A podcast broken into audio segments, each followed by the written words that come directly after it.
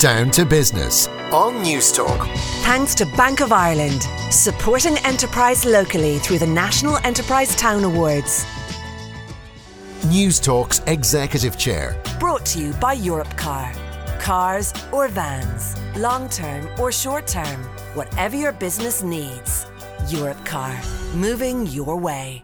Yes, I'm delighted to welcome to the executive chair this week Lolly and Churpy Strahan. They're co owners and founders of Lolly and Cooks. They've got six outlets here in the capital and they're very hard working ladies. And they join me here this morning. How are you, ladies? Very Good, well, thank thank you. Now we'll have to start with the names uh, Lolly and Churpy. Uh, let's get that out of the way. What's the background to such na- to said names?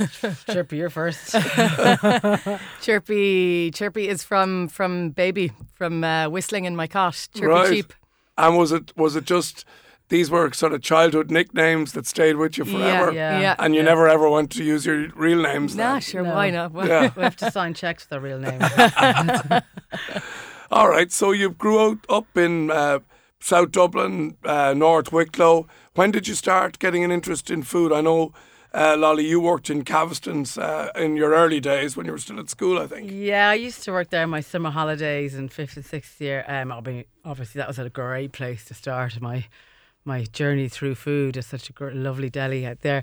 Um, I my mum was a really good cook. Um, I just I've always really been passionate about food, and I haven't really left the industry for Yeah. very long in the last Yeah. thirty years. You um uh, after uh, I suppose Caviston's and you you ended up at uh, Peyton and Byrne in in, uh, in the UK. That was a, a bakery chain. I think, think I remember them. That's do. Yeah, Yeah, yeah, I yeah. remember. I was working for. It's actually an Irish guy, Oliver Peyton, um, out there. So I was uh, taken on to um, manage the opening of the first couple of uh, uh, bakeries of the chain, and actually, I, I got a lot of inspiration from that particular job to Yeah. come back here then and open Lolly and Cooks. He Right. had a lovely eye. And when did you come together to work, Churpy? When did you get involved? I joined Lolly um, the year after, two years after. Yeah, um, I used to work on the stall with her, and then we became business partners shortly Right. after that. And Yeah. where had you worked previously? I was a sports massage therapist before Okay. that, so completely different.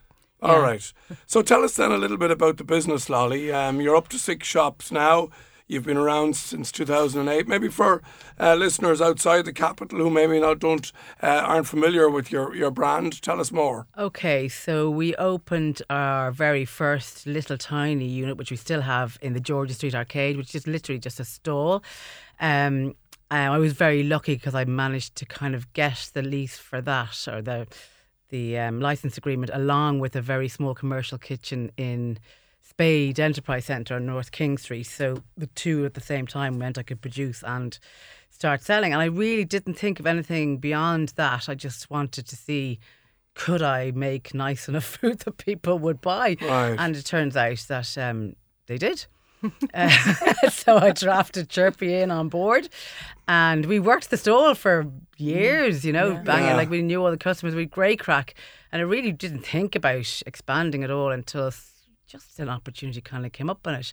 Little shop came up on Merrion Street, and we were like, "Oh, could we? Could we? Would we?" And we did, and uh, that was four years later, though. You know, Right. so three or four years later, and then that worked out really well. And and this is all at the beginning of the crash as well. So I think people still have to eat though, um, and we seem to be banging out something that they liked. Yeah. Um, and then shortly after that, then Grand Canal Dock, then Holles Street, Herbert Park, and now Windmill Lane.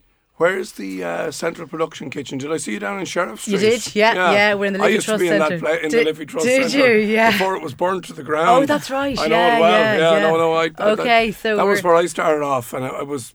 We, we Ah, fitted out the kitchen down there back in. Now it's a few years before you were for eight grand. Ah, that well, now. do you know what? We Well, probably weren't far off. We've done everything on an absolute shoestring. Yeah. Um, you know, we kind of inherited bits and pieces as we as we've gone, and we haven't been doing anything fancy. But yeah, it's a great spot to be, and we were very lucky because when it came to needing a bigger spot, we the unit next door to us was empty, so we crashed through there. Yeah, yeah. But we're now starting to uh, split the seams again. So. Yeah. well, it, it's interesting what you say, Lolly. You say about, you know, that you missed the recession because, you know, any business that's founded in the recession, you'll do your best property deals. Yeah. You won't pay too much for anything. Yeah. You can buy second-hand gear. I know. You know, it, it, and it really stands to you as the business moves into profitability. Yeah, yeah it's as, it's as challenging now as it Yeah. was back then for different reasons, obviously. But um, I know it's a desperate thing to be saying that you miss a recession, but but that is true. Like there was vacant units, you know, that they were giving us a chance as Yeah. opposed to now where sure we wouldn't have a look in against the big hitters.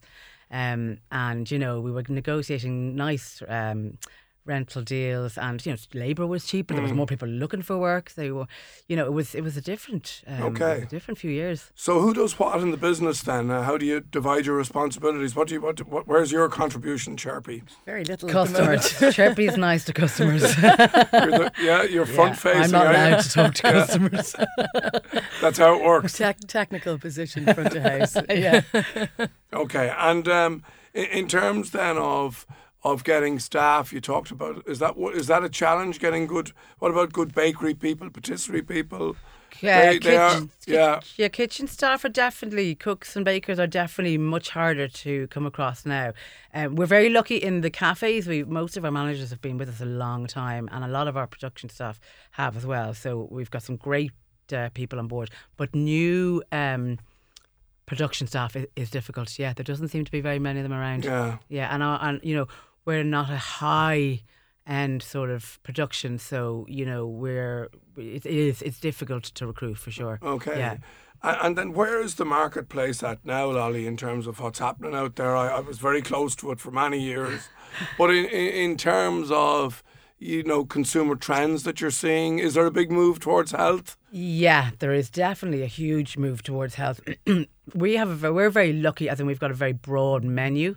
So uh, our kind of USP, for want of a better word, is um, that our customers can come in and have lunch with us every day and not have the same lunch because all of our specials change. All of our soups, our hot pots, our salads, our specials. So I think that works for us, even if it's a nightmare for production. Where you know we've got Yeah. a hundred things on the menu, but it also means that we can evolve and bring out new things and definitely a shift to health. Obviously, the sustainability is massive as well. So, um, we're we're we actually we're going to bring a bit more of our story to our brand because we do source locally. And uh, you know, sustainability is, is at the forefront of our business as well. But that's now uh, very evident in, in you know the markets and the trends for people wanting to do their bit. Um, and obviously, veganism and um, Yeah. vegetarianism is, is becoming. And does that much better. feature prominently in your on your on your more on so your than portfolio? it, yeah, yeah, Yeah. much more so than it would have, and we'd be working on a lot, uh, many new products now to um to Yeah. you know uh, cover for all of this because it's uh, yeah it's huge. What about um, distribution, Churpy? Getting the product around from you know from Sheriff Street around to the rest of the units, the shelf life on products. Yeah. it's a difficult, it's a challenge to It to, to keep food fresh, uh, Yeah. to keep it right, and to get it to where it needs to go in, Absolutely. in a very short space of time. Yeah. The, So the, how do you manage all that? the communication there really needs to be, um, uh, yeah, very clear because otherwise you have drivers going to the wrong place with the wrong stock, Yeah. and uh, the staff not knowing when when the shelf life is of certain products. So everything needs to be very clear there. Yeah. And once that all communication is is uh, straightforward, then I find that it works much better Okay. that way. What about um, competition for sites? You know, we're seeing, are we not, I suppose, a shift off the high street, but it doesn't seem to transcribe into uh, lower rents, funnily enough. No, Uh, would that be your experience? Yeah, not like we we are actually now concentrating on um, business further afield. Now we're we're we're tracking down more corporate contract catering, crew catering. We're doing now as well because we just we're we're not we don't have the finance or Yeah. the, the size behind us to get.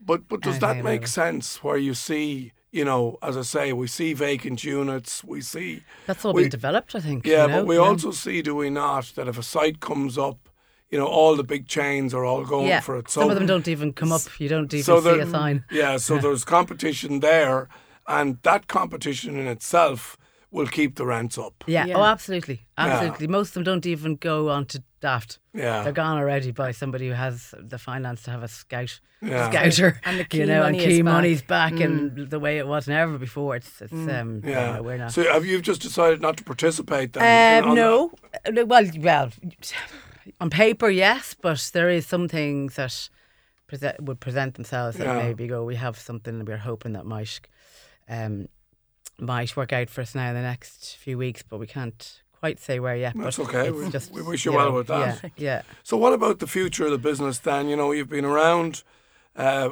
over a decade. Um, you know, you've grown to six outlets. What's the ambition for the business? Oh, such a tough question. Like we don't, we don't honestly know. Like we have had so much fun doing this, even though um, it's been challenging.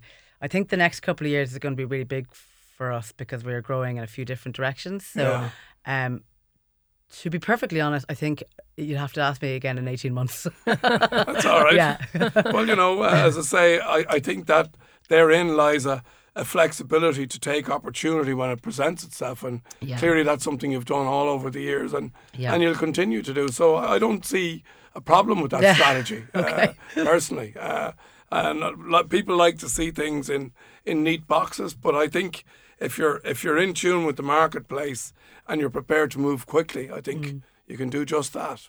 Okay, well, I want to wish you well. Uh, Lolly and Churpy Strahan, uh, both from Lolly and Cooks. We wish you every success. Thank, you very you. much. Now, I'm afraid that's all we got time for today, folks. A huge thanks, as always, to our producer, John Fardy, researchers Elaine Power, Simon Keane, and Rona Dowley. Jojo Cardozo was on sound. Stay tuned for Future Proof with Jonathan McCrea. And as always, have a wonderful, wonderful weekend.